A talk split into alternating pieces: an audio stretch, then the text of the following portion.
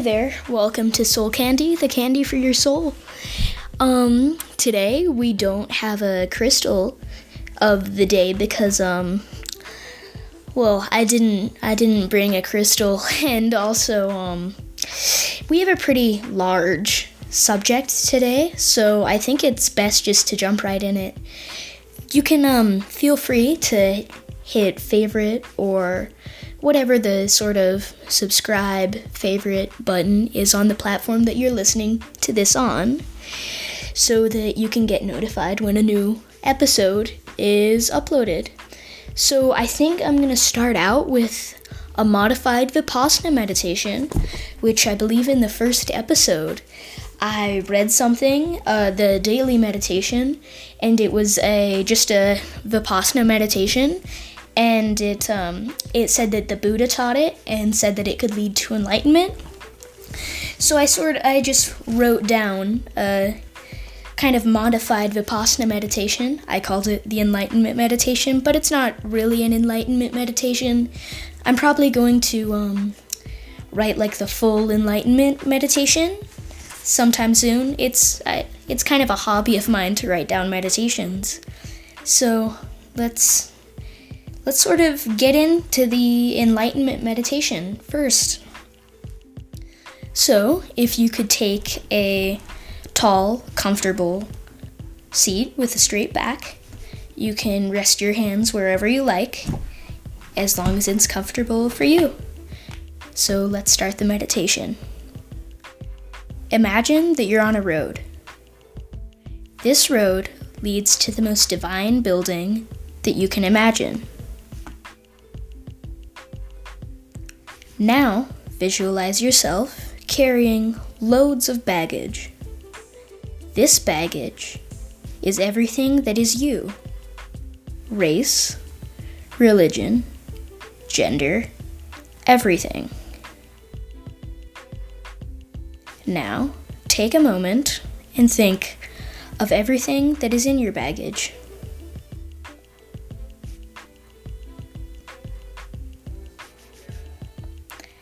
Now, start to walk towards the building. With every step you take, you become more relaxed and aware of your baggage. Once you reach the doorstep of this building,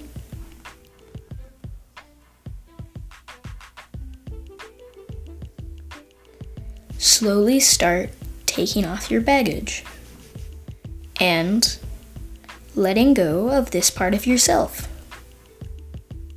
Don't hesitate. It will be waiting for you when you come back.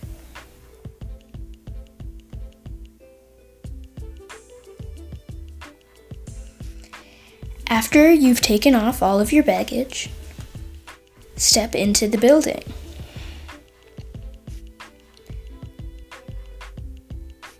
You enter into a beautiful observatory with doors everywhere. Don't go through these doors yet.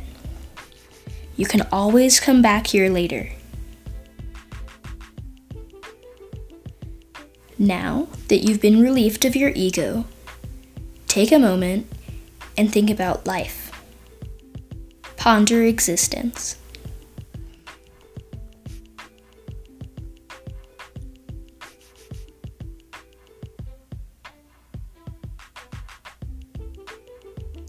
Once you feel satisfied, go back out of the door and pick up your baggage.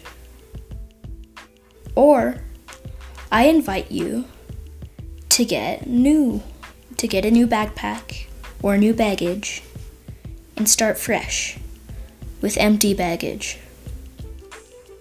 Or you could even leave behind all of your baggage. You could also pick and choose what you want from your old baggage and leave the rest behind. Should you change your mind, your old baggage will always be waiting. Okay, so that was just a um, shortened, um, a very short um, read of the meditation. I would suggest that you write this down somewhere and sort of um, do it. I guess if you if you um if you'd like me to, I could do a sort of full episode that is a guided meditation on this, but um when the Buddha became enlightened, I think he was meditating for 7 days. So um 20 minutes of a meditation is probably not going to be um, a substantial enlightenment meditation for you. but um, that's the meditation. You could write it down somewhere, or you could, I guess, yeah, you could just write it down somewhere and then do it on your own time, your own seven days. That should be a challenge. There should be like um, ooh, I got an idea. Okay, so um, I have this idea for this thing called a meditation marathon. So I think it could be like five hours of meditation straight, and then if you complete the challenge, you get like a um, I don't know. You'd you'd probably just get um, self confidence or something because you've meditated for five hours straight. So that's a that's a good idea. Feel free to try that. Might try that someday.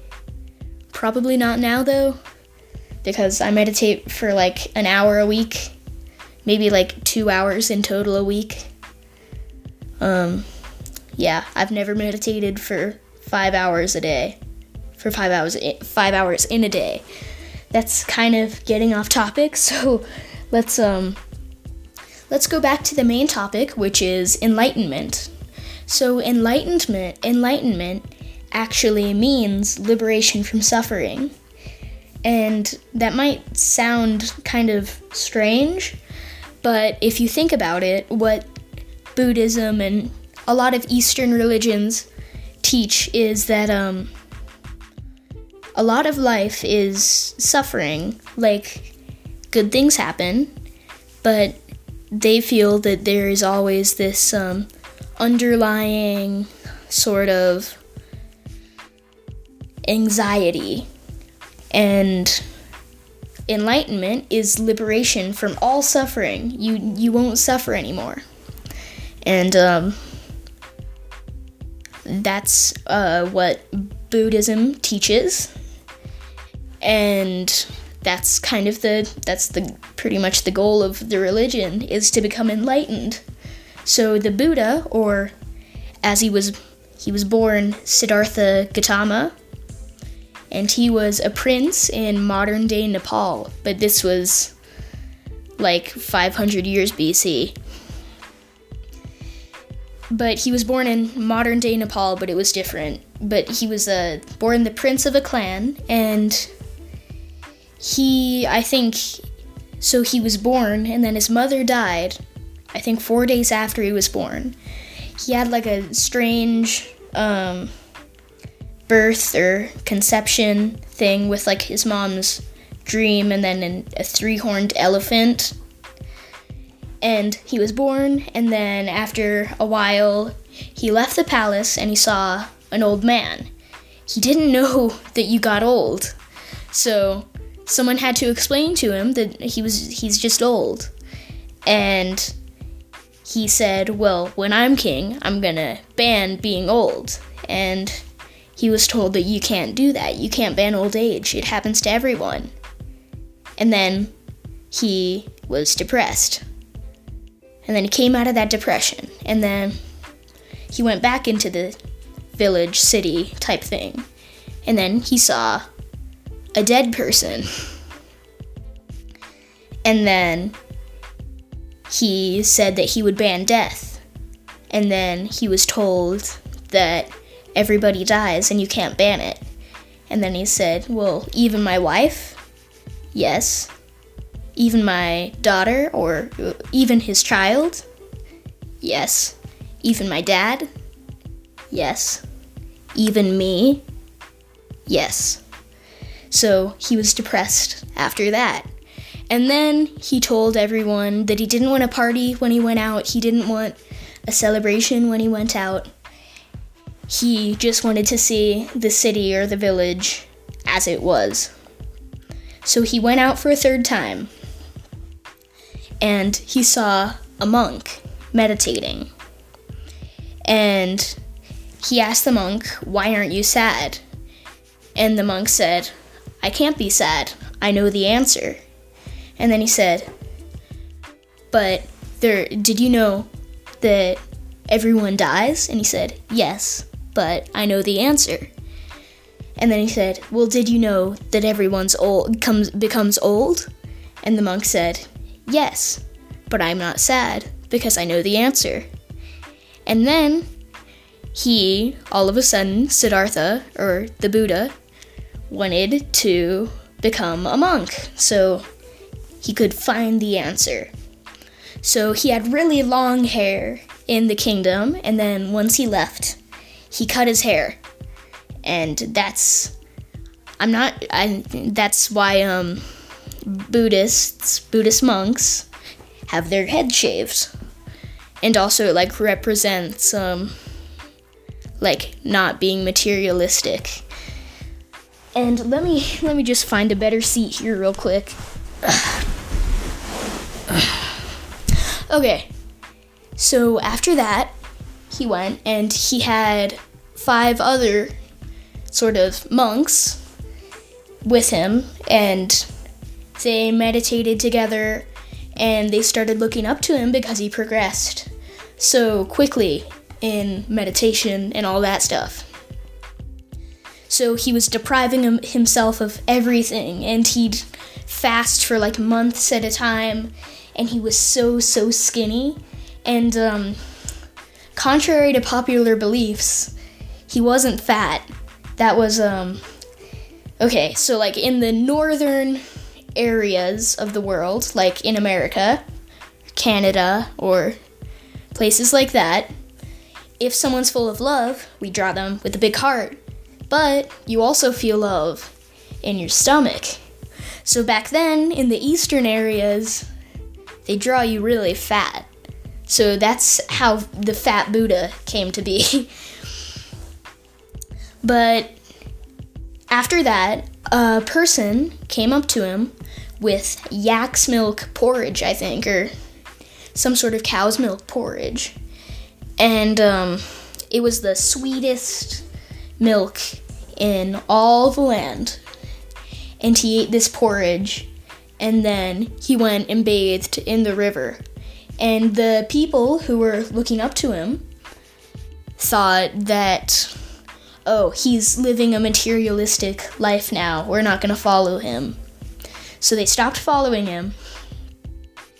And then he wasn't. He developed something called the Noble Eightfold Path or the um, the middle path.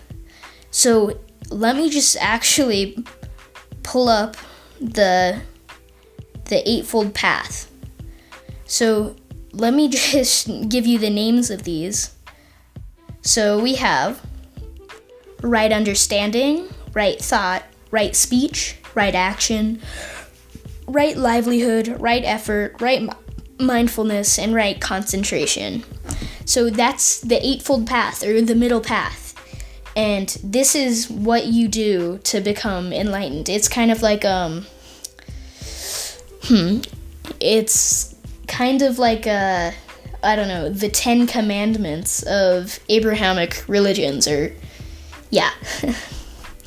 so, right understanding, you have to have right understanding. I'm not going to go completely into the Eightfold Path.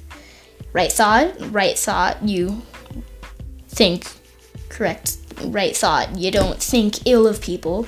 Right speech, you don't lie, you don't um you don't speak badly of people. Right action, you don't do anything bad to someone or harm someone, right livelihood, you do th- good things, you have a good career that's not like weird, uh, right effort, you put good effort into everything you do, right mindfulness, meditate, right concentration, and you concentrate. So if feel free, absolutely. I actually highly suggest that you go and read like a full article on the Eightfold Path because there's so much about it, and I highly suggest that everyone out here tries to live by the Eightfold Path. And then there's also um, the Four Noble Truths. And if I can pull that up, come on. okay, so the Four Noble Truths are suffering. You can't change these. They're they're the four they're the four truths and you can't change them and they're just the truth. The noble truth. so number 1, suffering. There's suffering. And that's there's just suffering. The cause of suffering is craving and fundamental ignorance. And we uh, suffer because of our mistaken belief that we're separate, independent, solid, quote unquote, I. So the end of suffering is that our obscurations are temporary and they're like passing clouds that obscure the sun of our enlightened nature.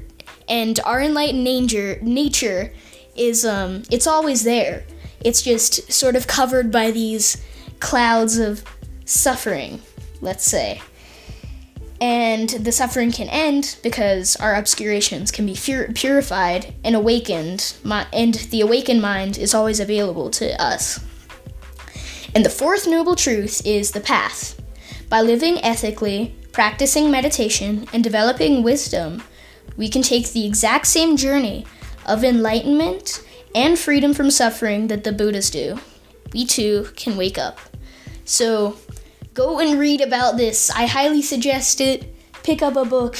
My books on enlightenment would probably be so you'd go pick up The Ancient Secret of the Flower of Life, get some tarot cards, read the um, read the Ramayana, read um, read the Ramayana, read uh, Buddhism books, read the Living Tao.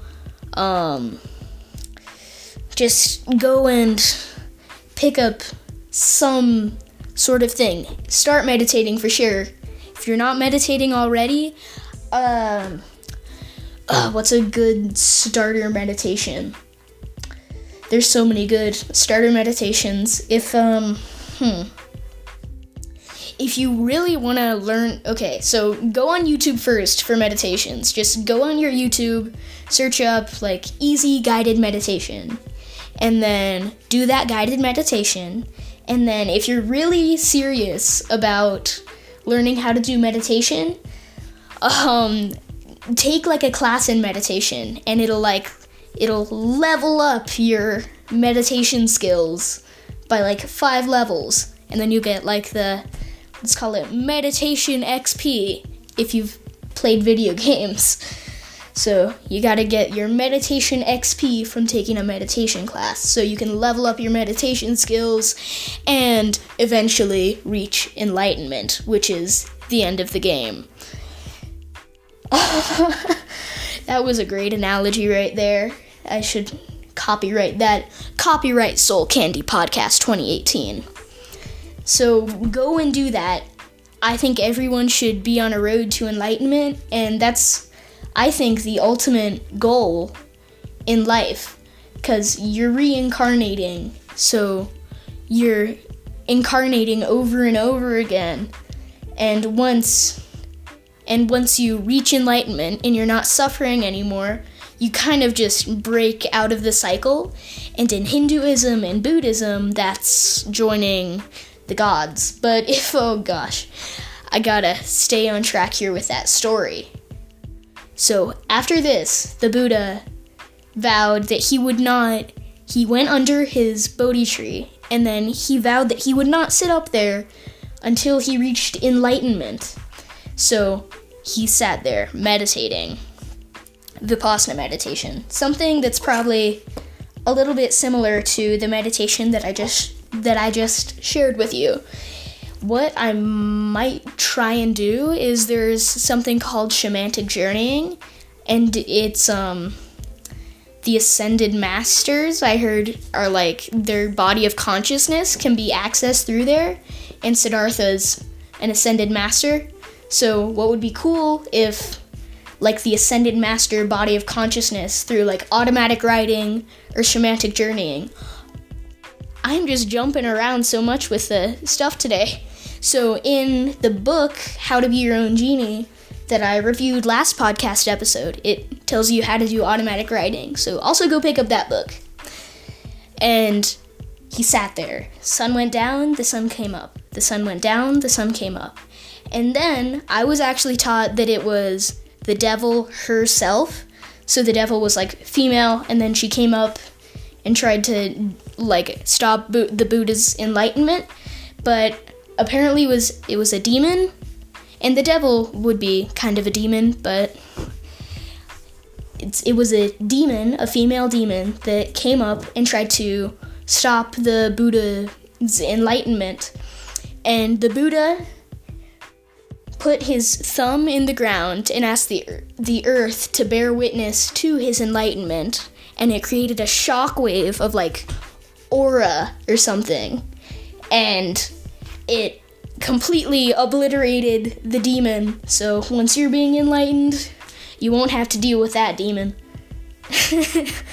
so it completely obliterated the demon, and the Buddha was hesitant to teach how to become enlightened at first because he now knew that it can't be expressed in words. Like, I couldn't tell someone if I was enlightened, I couldn't tell someone enlightenment. It, it can't be expressed through words. But it was actually in Hindu, the Hindu king of gods, which is really just a being. That's kind of a tangent, but I may as well explain it. I think that all the gods in these religions, except for perhaps the um, Neiters in ancient Egyptian folklore, I think that it would be like the big few, so like Thoth, um, Ra and Osiris would be like actual beings from ancient Egyptian culture, but the Neiters were actually like a path set for the people of ancient Egypt, but it was kind of distorted. So they became gods, but they weren't. They were like the sort of path to enlightenment.